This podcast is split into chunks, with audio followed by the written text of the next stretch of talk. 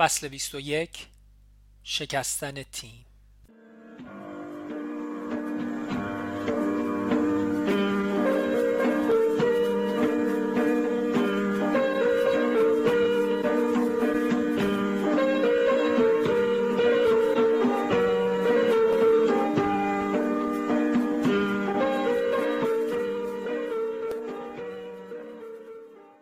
روزی صبح بعد از ورزش صبحگاهی وقتی پروین برای خرید نان رفته بود سفره را در اتاق پهن می کردم که نیما با کتری و قوری چای به اتاق آمد و کنار سفره نشست از فرصت نبودن علی در اتاق استفاده کردم آرام پرسیدم دیشب به چی خندیدی؟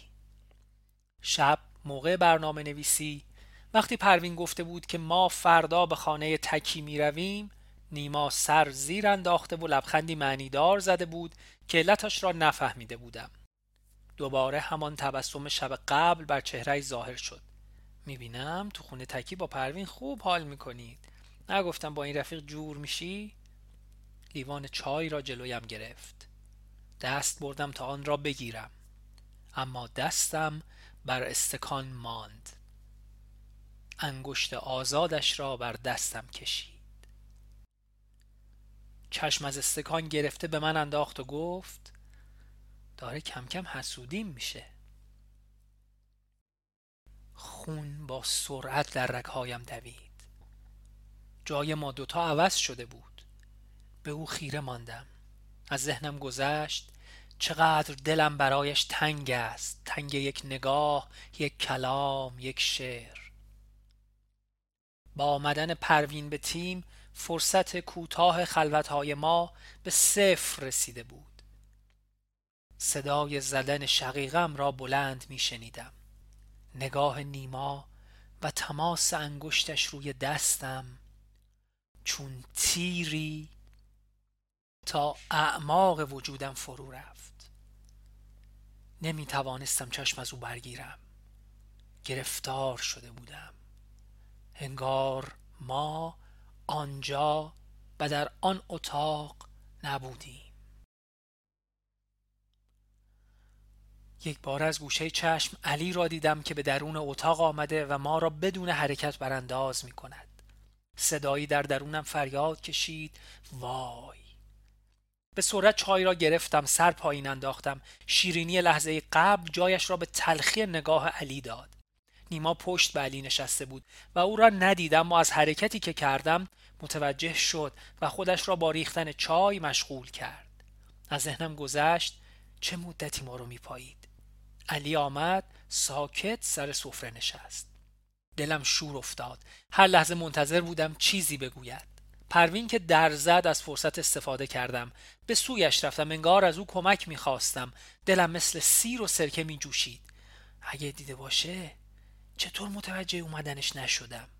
صبح چهارتایی روی جلد کتاب کار کردیم. تمام مدت حواسم بود تا بحث به درگیری و بگو مگو کشیده نشود. آن روز درست کردن نهار با من بود. توانستم خود را جایی دور از چشم علی مشغول کنم. خود را سرزنش می کردم چرا این کارو کردی؟ اگه علی موقع برنامه نویسی مسئله رو مطرح کنه چی بگم؟ نه امکان نداره. اگه پروین دیده بود حتما یه چیزی می‌گفت. اما علی؟ عجب غلطی کردم. نهار در آرامش خورده شد. بعد از ظهر هوا داغ بود و از آسمان آتش میبارید. دریغ از ذره نسیم. نیما و پروین در راهرو سعی می‌کردند تا آرم سازمان را روی سیلک درآورند.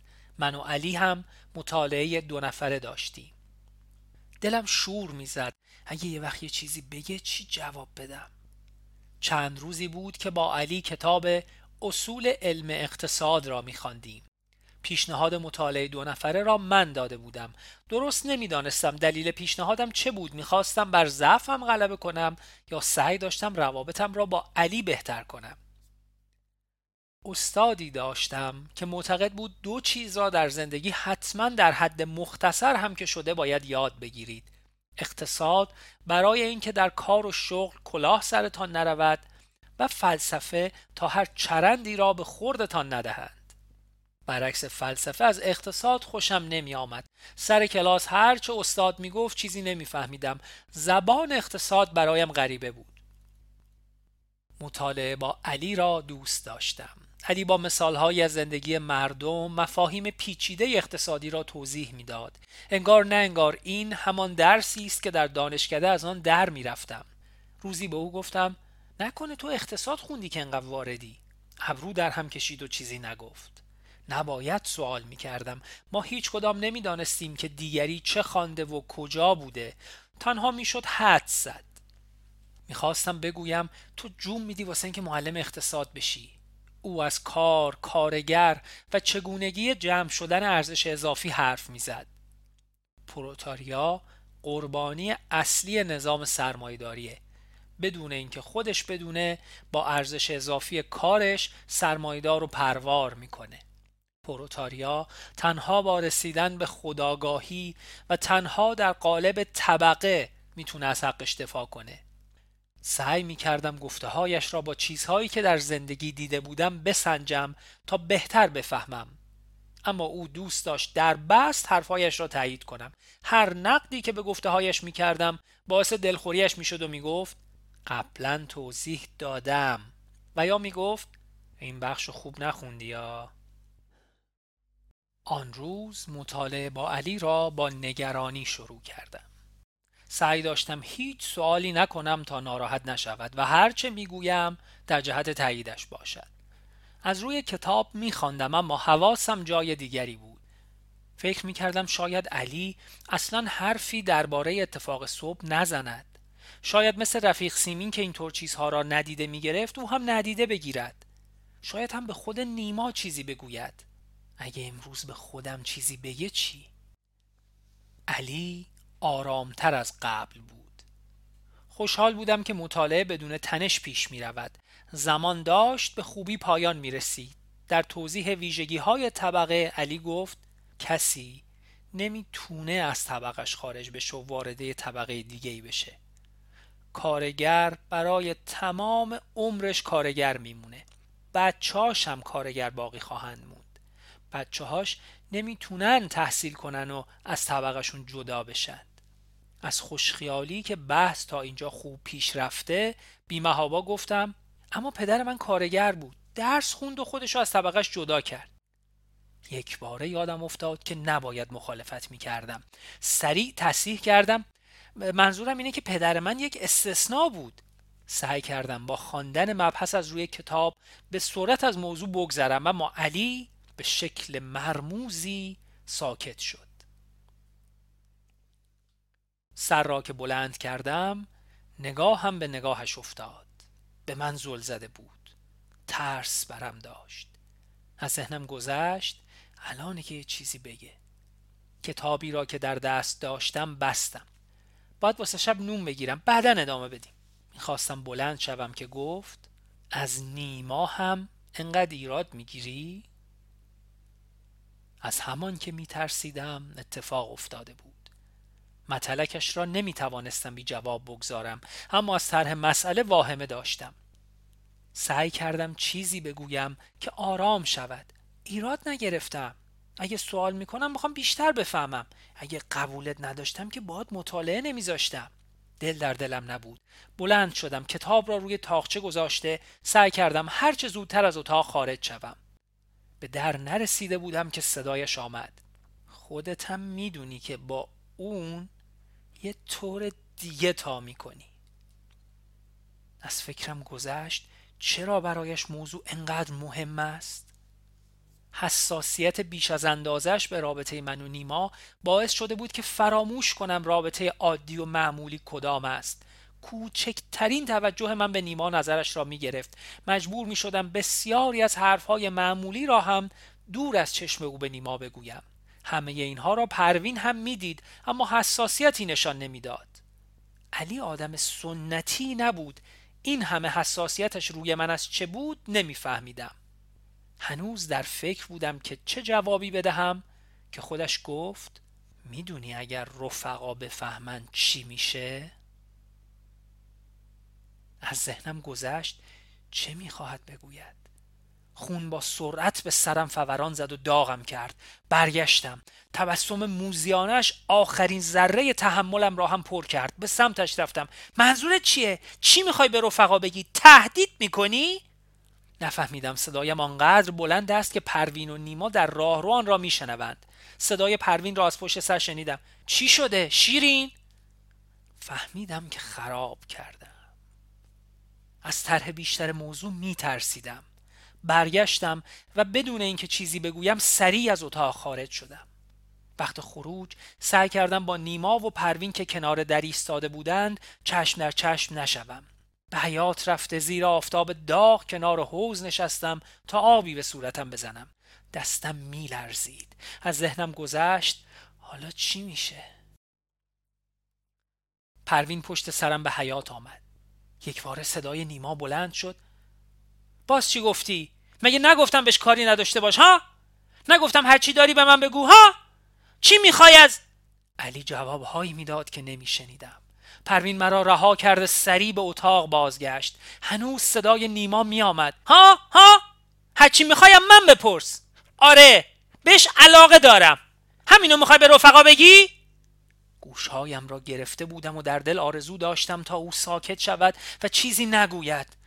که صدای پروین آمد. بسه! گفتم بسه! هر دوتونو میگم!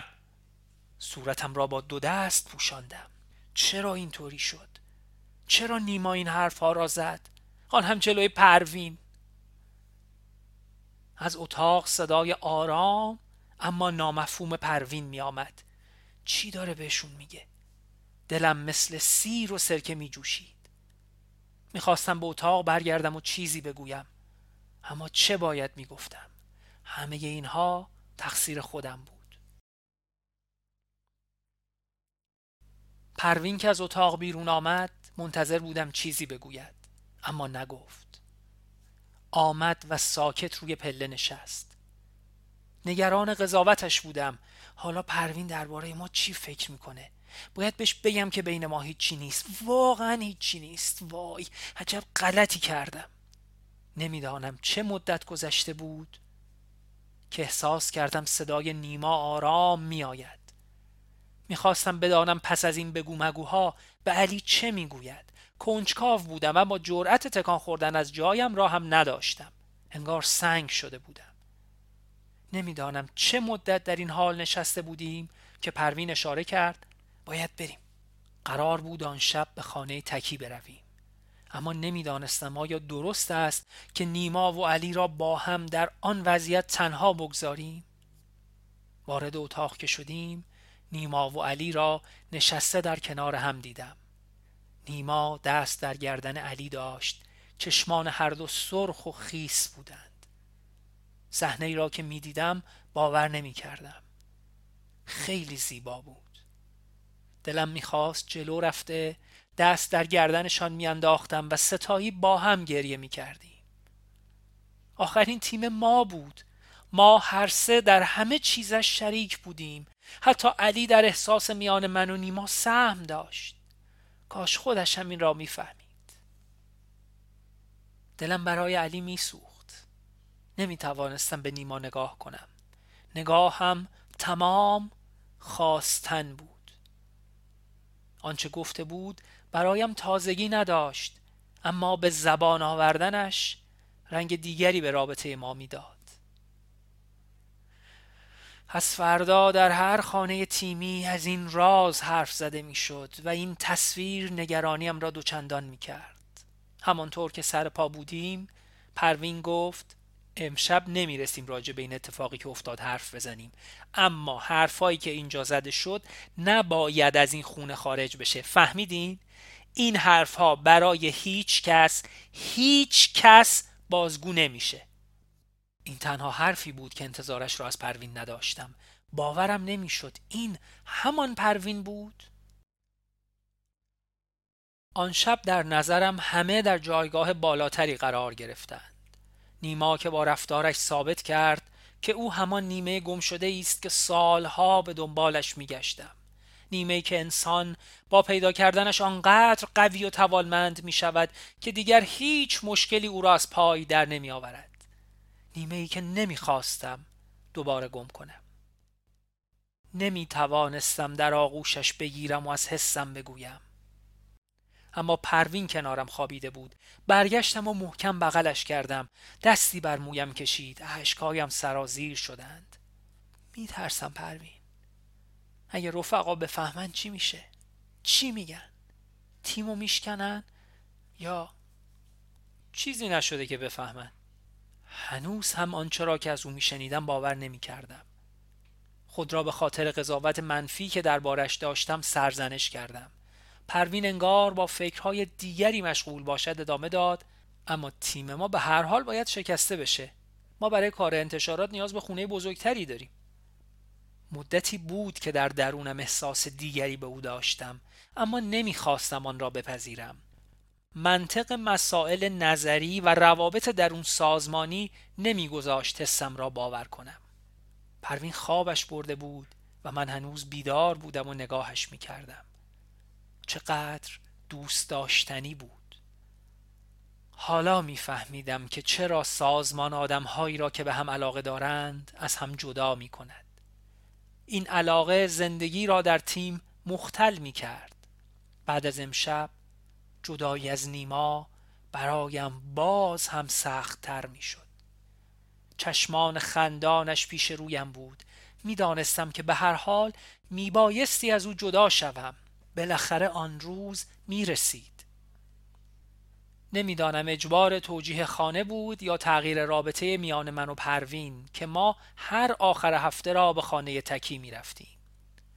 پس از گپ زدن با همسایه ها و مطمئن شدن از اوضاع خانه به گوشه اتاق خزیده کنار هم دراز می کشیدیم تا نیمه های شب حرف می زدیم و تا آنجا که نامی آدرسی از کسی نداده باشیم از خود و کارهایی که کرده بودیم می گفتیم. او آنقدر از خانشان گفته بود که می توانستم در خیال تجسم کنم که چگونه از در حیات وارد شده با بالا رفتن از چند پله به اتاق مادرش برسم. اتاقی که تشکچه مادر همیشه در کنار بساط سماور پهن بود و رقابتی میان بچه ها برای نشستن بر آن در جریان در خیال صدای مادرش را می شنیدم در همان حالی که جلوی ما چای می گذاشت از دلتنگیش برای برادر زندانی پروین می گفت از بدرفتاری و توهین زندانبانها و از انتظار طولانی در سرما و گرما جلوی در زندان تنها برای دیداری چند دقیقه‌ای با او. برای پروین از سالهای زندگیم در سننده شیراز و آباده تعریف می کردم از دیوان بازی های دانشکده برنامه های چند روزه کوه و نقش هایم در تئاتر. من و پوران هم با هم خیلی حرف زده بودیم. از خاطره های ما از آنچه دیده و از سر گذرانده بودیم تعریف کرده بودیم. من و پوران حدودا شبیه هم بودیم و کارهای مشابه زیادی داشتیم.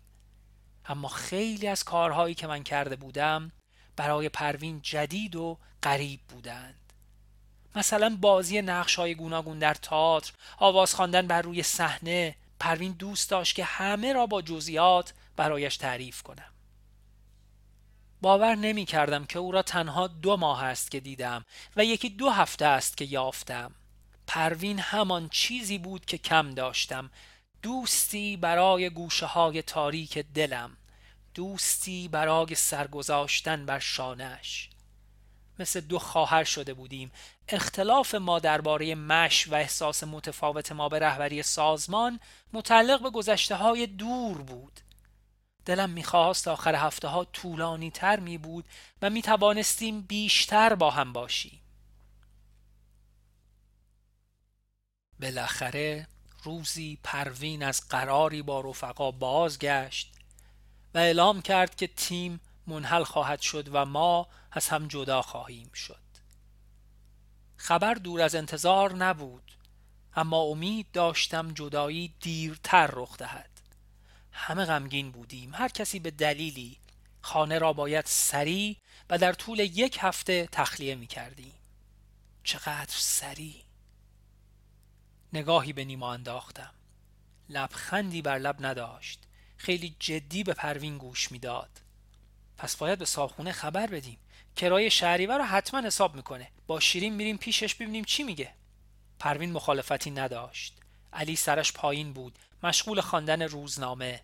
بعد با صدای بلند گفت هویدا هم رفت و آموزگار نخست وزیر شد. انگار یک خبراییه. اما می‌دانستم که در کلش چیز دیگری میگذرد. برایم مهم نبود. بیشک این آخرین باری بود که با نیما بیرون می‌رفتیم. به هر قیمتی نمی‌خواستم آن را از دست بدهم. برای رفتن به خانه صاحب خانه پشت موتور نیما نشستم. احساس همیشگی را نداشتم. مانند آن بود که من آدم دیگری و او کس دیگری شده باشد. شانه های پهنش جلوی دیدم را گرفته بود. نسیم از روی گردنش میگذشت و در بینیم میپیچید. قلبم به شدت می‌زد. او طولانی ترین راه را انتخاب کرد. از مسیرهای آشنا که می شناختیم گذشت. از کنار محلی که اولین بار هم دیگر را دیده بودیم او تنها در کنار موتور من و رفیق بهمن با هم از نانوایی محبوبمان رد شدیم. نانوایی که همیشه همانطور که روی موتور بودیم به ما نان می‌داد. از کنار دکان آش از کوچه ها و مادی های آشنا گذشتیم. بعد از مدت ها دوباره از کنار مادی نمره 20 رد می شدیم. دیگر از گلهای سر دیوار خبری نبود. قبار آخرین روزهای مرداد. گرد خود را بر سبزی برگ ها نشانده بود. نور خورشید مایل به درختان میتابید. در کوچه پرنده پر نمی‌زد آب زلال و آرام در جوی روان بود. چشمم به برگی افتاد که بر آب و با همان سرعت ما آرام حرکت می کرد و عجله نداشت. درست مثل ما. نیما از روی موتور صدایم کرد. شیرین سر را نزدیکتر بردم. هر جا گمت کنم میام اینجا دنبالت. حجوم احساسات در رکهایم دوید و داغم کرد. چه می توانستم بگویم که بیان حسم در این لحظه باشد؟ این هنر نیما بود که با کمترین کلمات بیشترین حرف را می‌زد. این بار هم ابتکار را به دست گرفته بود. در سکوت سر بر پشتش گذاشتم چشم بستم و دست را دور کمرش محکم حلقه کردم. او آرام میراند و وجودم را با خودش می برد عذرخواهی می‌کنم. در خوندن این قسمت یک مقدار زیادی احساساتی شدم. ببخشید. کار پس دادن خانه سریعتر از آنچه فکر می کردم پیش رفت. خدافزی از همسایه ها که برایم دلتنگی می کردند راحت نبود. به خصوص از دختر همسایه کناری. وقتی فهمید که از آنجا می رویم با تعجب و تأسف نگاه هم کرد و پرسید چرا؟ حیف دوست داشتم بیشتر رفت و آمد می داشتیم. خوب پیدا بود که گلویش پیش علی گیر کرده است. خواست آدرس تازمان را به او بدهم و خواست که وقتی جا افتادیم به دیدنمان بیاید. پروین افسوس می‌خورد. خیلی جالبه که این شیش ماهه انقدر شما تو این محله خوب جا افتادید. حیف که باید این خونه رو پس بدیم توجیه خوب خانه محصول کار مشترک من و نیما بود. گپهای نیما مردی درگیر کار و زندگی با همسایه ها در جلب اعتماد آنها تأثیر بسیار داشت. در نقش زنی تنها در شهرستان و دور از خانواده خود را خوب جا انداخته بودم. چنان خوب که برای همسایه ها که اکثرا در کوچه پلاس بودند سوال برانگیز نبود که چرا علی و بعد پروین دو نفر جوان دیگر با ما زندگی می کنند که چرا بچه یا فرد مسنی به خانه ما رفت آمد ندارد. کم نبودند تیم هایی که تنها به این دلیل که نتوانسته بودند اعتماد همسایه ها را جلب و رفت آمدهای خود را توجیه کنند لو رفته یا مجبور به تخلیه خانه شده بودند. رفیق پسری تعریف می‌کرد که صاحب خانه به او خبر داده بود که چه نشستی صبح بعد از خروج تو از خونه زنت هم از خونه خارج میشه و تا غروب بر نمیگرده. یا در مورد دیگری که تعداد رفت آمدهای رفقای پسر در خانه زیاد بود همسایه ها گمان کرده بودند که خانه تیمی خانه فساد است و پلیس را خبر کرده بودند. آخرین روز اقامت در خانه همه وسایل را جمع کرده منتظر نیما بودیم تا ماشینی برای حمل بارها بیاورد. قرار بود پروین مرا چشم بسته موقتا به خانه دیگری ببرد. در آنجا میماندم تا بعد از تکمیل تیم انتشارات به آن تیم منتقل شوم. علی و نیما چه می‌کردند و کجا می‌رفتند نمی‌دانستم. نمی‌توانستم سوالی از پروین بکنم. به حتم خود او هم نمی‌دانست.